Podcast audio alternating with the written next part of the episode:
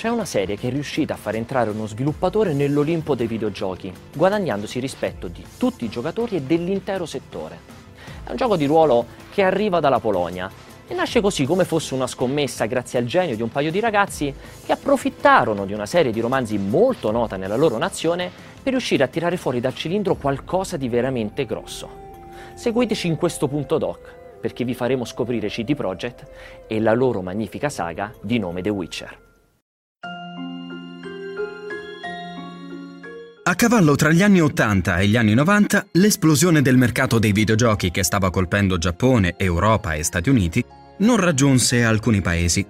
Tra questi c'era la Polonia.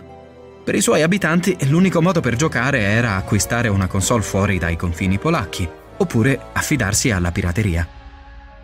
Le elezioni del millenovecentottantanove segnarono il declino del Partito Comunista, la caduta del socialismo e l'istituzione della democrazia.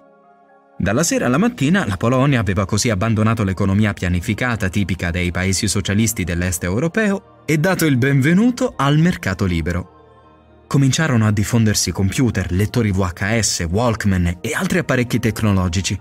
Eppure ci vollero anni prima che i videogiochi entrassero legittimamente nelle case delle persone. Se i ragazzi polacchi volevano giocare a giochi per N E S o per Mega Drive, dovevano acquistare terribili cloni prodotti in Russia come il Pegasus Family Game o il Power Pegasus, e spesso le cartucce non erano del tutto compatibili. Senza contare poi che la pirateria restava il canale principale per procurarsi i giochi di ultima uscita, anche perché per diversi anni non ci furono leggi che proteggevano il copyright. Nei fine settimana gli appassionati si recavano nel centro di Varsavia e organizzavano piccoli mercatini in cui contrabbandavano giochi importati o vendevano e acquistavano C D-ROM e floppy disk pirata. Lo stadio nazionale della città si trasformava in una gigantesca base per i pirati. Ed è proprio tra queste bancarelle che cominciò l'avventura di Marcin Invinsky e Michał Kicinski, due giovani amici che saltavano spesso le lezioni di scuola per giocare o vendere C D-ROM importati dagli Stati Uniti. Utilizzavano la loro piccola macchina rossa per trasportare scatoloni pieni di giochi, ma quando capirono che si poteva guadagnare bene dal mercato, decisero di legittimare il loro business collaborando direttamente coi publisher. Nel millenovecentonovantaquattro fondarono la loro compagnia e la chiamarono C D Projekt.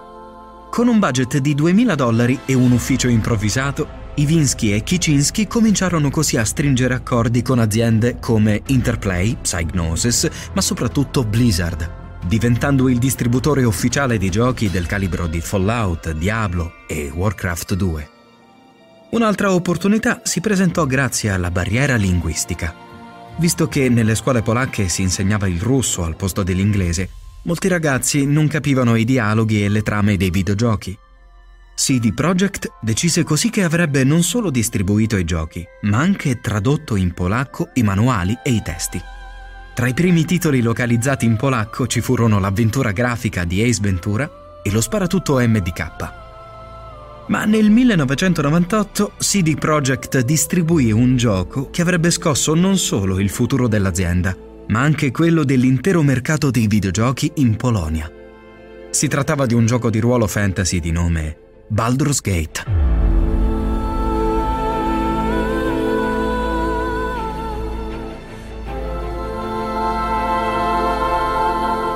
Sviluppato da BioWare e pubblicato da Interplay, Baldur's Gate era ambientato in un mondo cupo e fantasy. Era un'avventura con personaggi complessi, mostri magici e con una forte attenzione per la trama. Per i ragazzi di C D Projekt sembrava assolutamente perfetto per il pubblico polacco, che proprio negli anni novanta stava impazzendo per le opere di uno scrittore di racconti fantasy, Andrzej Sapkowski. Visto che Interplay non aveva intenzione di pagare per la localizzazione, C D Projekt assunse un programmatore e investì gran parte dei suoi guadagni per tradurre Baldur's Gate interamente in polacco, coinvolgendo attori noti in Polonia per doppiare le voci dei personaggi.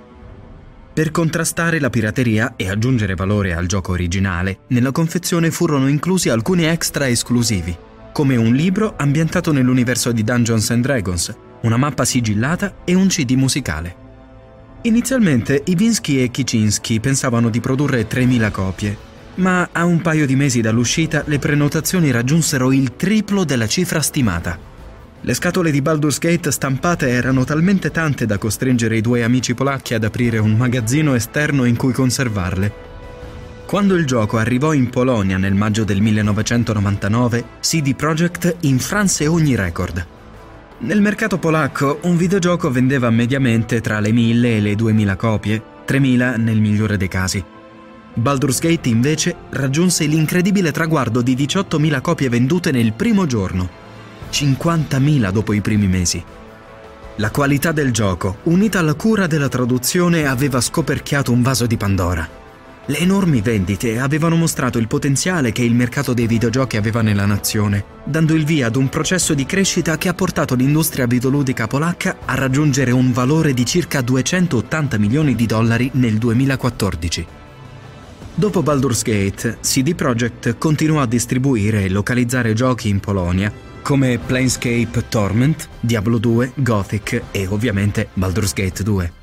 Ma la compagnia era stanca di limitarsi a pubblicare giochi di altri. Voleva un ruolo da protagonista, voleva creare i propri capolavori. E così nel febbraio del duemiladue issò una bandiera di colore rosso cardinale e aprì C D Projekt Red, una divisione dell'azienda dedicata proprio allo sviluppo di videogiochi. Il rosso indicava l'energia creativa, il fuoco interiore e la passione che doveva legare i membri del team. Successivamente, per il simbolo di C D Projekt Red, venne scelto il Rarog, un piccolo uccello di fuoco della mitologia slava che si ritiene porti fortuna a chi gli sta intorno. La perfetta metafora del ruolo di C D Projekt nella crescita del mercato dei videogiochi in Polonia. A questo punto bisognava però decidere quale sarebbe stato il primo progetto del team di sviluppo, ma la risposta fu abbastanza ovvia. C D Projekt Red avrebbe realizzato un gioco di ruolo in stile Baldur's Gate e lo avrebbe ambientato nel mondo fantasy creato dall'autore più famoso della Polonia, Andrzej Sapkowski. Fu così che iniziarono i lavori su The Witcher. La licenza ufficiale delle storie del Witcher, o Wiedźmin per dirlo nella lingua originale, era nelle mani di una piccola società polacca focalizzata sullo sviluppo di software in ambito mobile. Ottenerla per C D Projekt fu facilissimo. Bastò fare la proposta a Sapkowski, lo scrittore, e lui accettò immediatamente. D'altra parte non era la prima volta che questa licenza veniva utilizzata anche da altre compagnie. Tra gli anni novanta e gli anni duemila fu infatti realizzato un fumetto, una serie tivù assolutamente dimenticabile e persino un gioco da tavola ufficiale.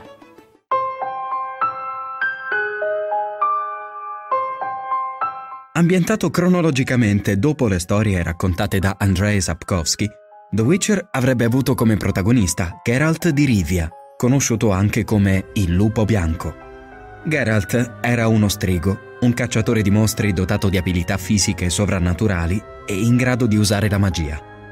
La prima sfida fu quella di creare una storia che si ricollegasse all'universo letterario di Sapkowski, ma che fosse fruibile anche da chi non aveva mai letto i racconti.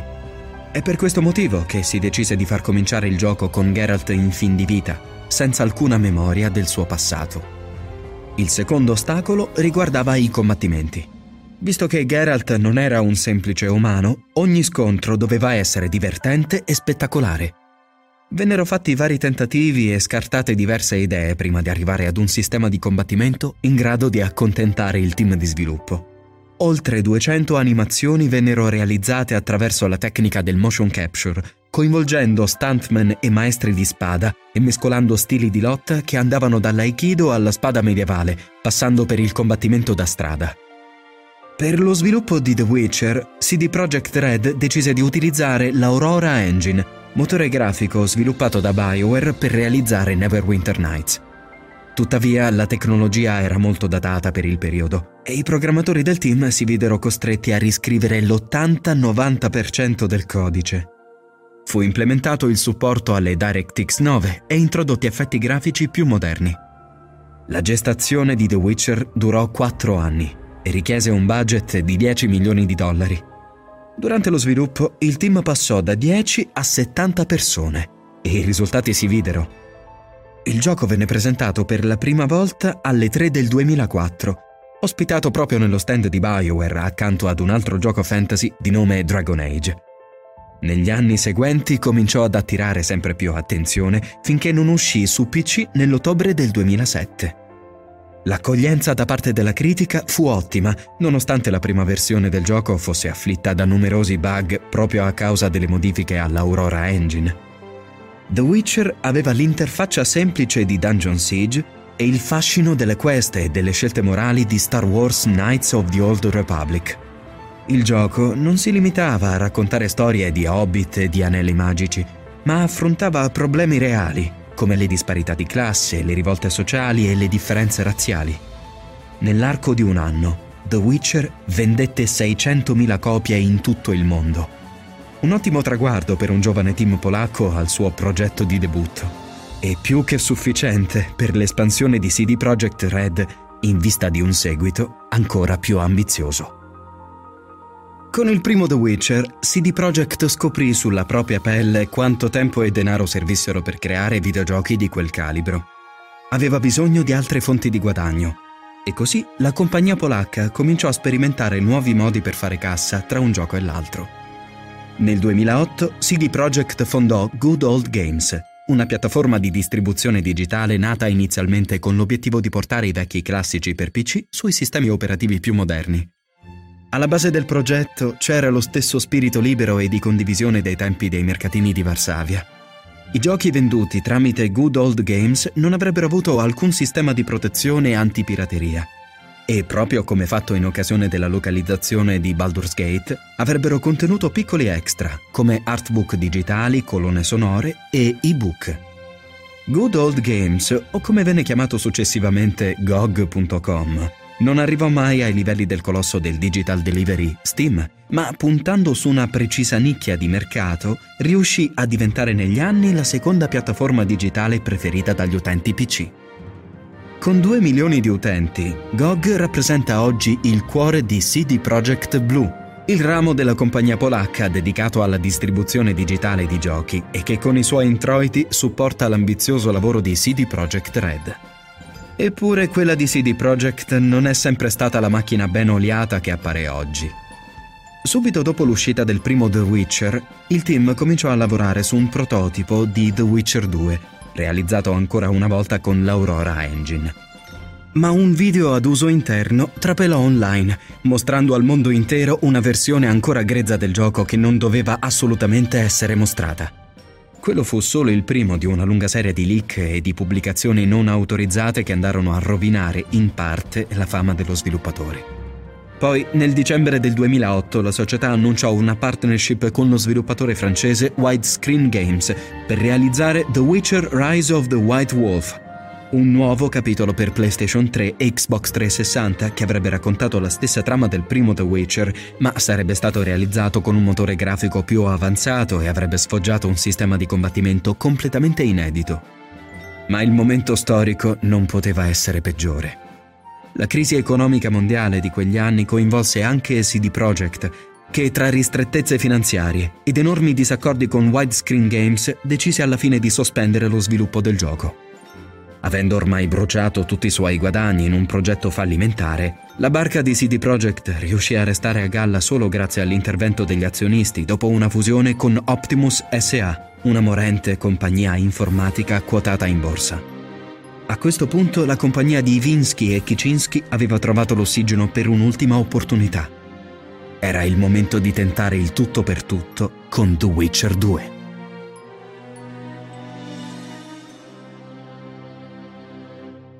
Mentre gran parte del team si era ormai buttata a capofitto sulla realizzazione del sequel, una piccola parte iniziò a lavorare su una corposa riedizione del primo The Witcher. Una incredibile Enhanced Edition che andava a potenziare sensibilmente il titolo originale, migliorandone la grafica, aggiungendo tantissimi nuovi contenuti e arricchendo l'intero pacchetto. Il risultato di mercato fu strabiliante, soprattutto alla luce del fatto che questa Enhanced Edition fu regalata a tutti i possessori del titolo originale. Con un team di cento persone e un budget fissato ancora una volta a dieci milioni di dollari, C D Projekt Red diede inizio ai lavori su The Witcher due: Assassins of Kings. Stavolta, tuttavia, il team di sviluppo si era posto due obiettivi ben precisi. Da un lato, voleva che la nuova avventura di Geralt fosse graficamente impressionante e al passo coi tempi.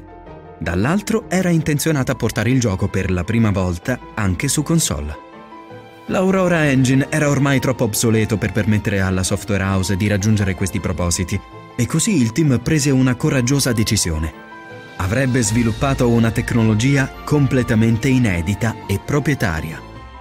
Programmatori, grafici e designer collaborarono per realizzare il Red Engine, un motore che avrebbe dato allo sviluppatore totale libertà creativa e avrebbe permesso di convertire in maniera relativamente facile il gioco su Xbox trecentosessanta. PlayStation tre invece fu esclusa quasi da subito a causa delle enormi differenze hardware della console. La creazione del Red Engine andò di pari passo con lo sviluppo di The Witcher due, cosa che permise ai programmatori di inserire in corsa strumenti e funzionalità richieste dai designer. Una delle decisioni più delicate fu quella di abbandonare il sistema di controllo punta e clicca del primo capitolo. Diversi membri del team erano contrari, ma il nuovo The Witcher aveva bisogno di un sistema più dinamico e più adatto al controller di Xbox trecentosessanta. Ancora più del primo episodio, la storia si sarebbe diramata in maniera diversa in base alle azioni e alle scelte morali del giocatore. Per creare le ambientazioni e l'iconografia del gioco, gli sviluppatori mescolarono nuovamente stili di affreschi e sculture appartenenti a diversi periodi storici, dagli ornamenti del tardo medioevo all'arte gotica, passando per le torri e gli obelischi di ispirazione romanica e per il folklore polacco e slavo. Anche nella creazione dei mostri si è cercato un approccio originale. Creature classiche come il lupo mannaro, l'arpia o il dragone avevano un aspetto decisamente ferale, a volte grottesco. Dopotutto erano mostri, perché renderli aggraziati e maestosi? Altre creature erano completamente nuove e aliene, come l'Arakas, un orripilante ibrido tra un crostaceo e un arachnide. Accompagnato da una massiccia campagna di marketing, The Witcher due Assassins of Kings uscì nel maggio del duemilaundici su P C e un anno dopo su Xbox trecentosessanta. E ancora una volta lo strigo aveva colpito nel segno. Nell'arco di un paio di mesi furono vendute quasi un milione di copie, un numero destinato a salire nel tempo.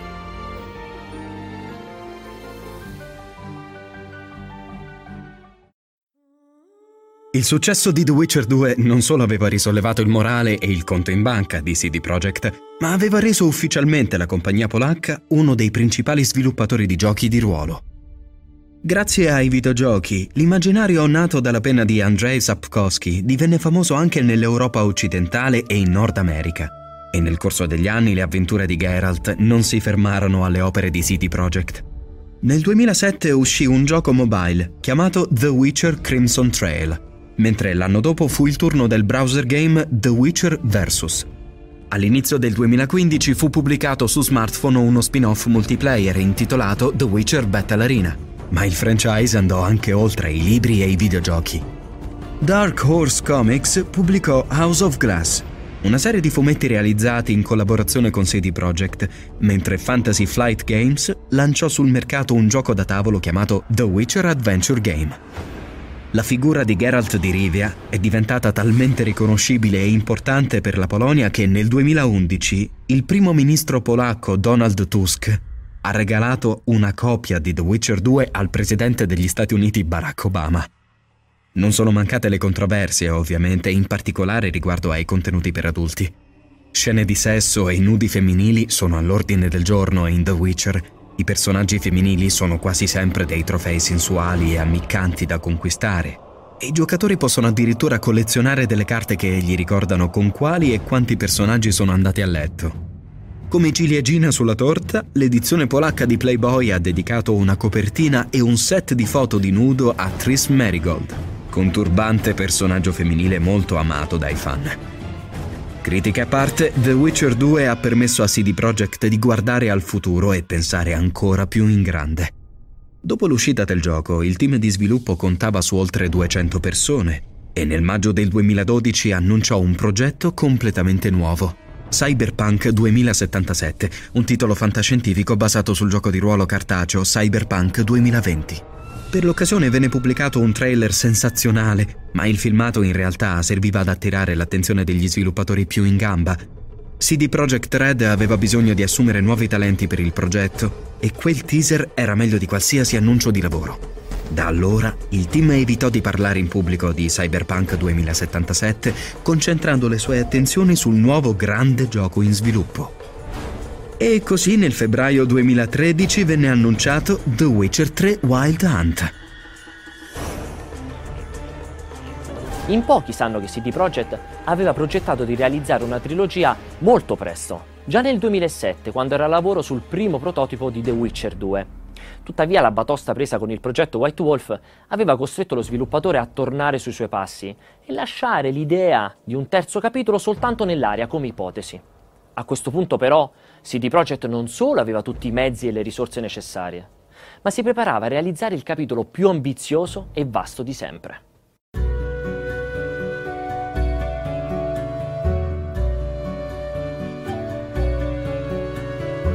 Con The Witcher tre, C D Projekt Red voleva concretizzare un antico desiderio che per limiti tecnici e di risorse non aveva mai preso forma. Dare al giocatore completa libertà di esplorazione, permettergli di viaggiare in un mondo enorme e scegliere come modellare la propria avventura. Per la prima volta in un capitolo di The Witcher, gli sviluppatori avrebbero combinato la cura per la narrazione e per i personaggi tipica della serie con un open world sullo stile della famosa serie The Elder Scrolls. Per permettere a Geralt di attraversare ambienti così vasti, il team ha introdotto la possibilità di cavalcare un destriero. Nei libri di Sapkowski l'eroe era sempre in compagnia del suo cavallo, ma nei primi due episodi di The Witcher la mappa non era abbastanza grande da giustificare la presenza di una cavalcatura. Alcuni membri del team di sviluppo si recarono in Scozia per raccogliere materiali e riprese da utilizzare come riferimenti per le ambientazioni del gioco. Uno scenario più vasto, inoltre, avrebbe permesso di arricchire l'avventura con molte più missioni e storie secondarie, sebbene l'attenzione degli scrittori era tutta rivolta all'arco narrativo principale. La trama di Wild Hunt avrebbe concluso in maniera epica la trilogia di Geralt, allontanandosi dagli intrighi politici del secondo capitolo e raccontando una storia molto più personale per il protagonista. Ricordate che Geralt aveva perso la memoria all'inizio del primo The Witcher? Ebbene, in The Witcher tre l'ha finalmente ritrovata e decide così di partire in cerca delle persone a lui più care. Le azioni del giocatore hanno delle conseguenze sullo scorrere degli eventi e sui diversi personaggi, mentre la storia prevede addirittura trentasei finali diversi.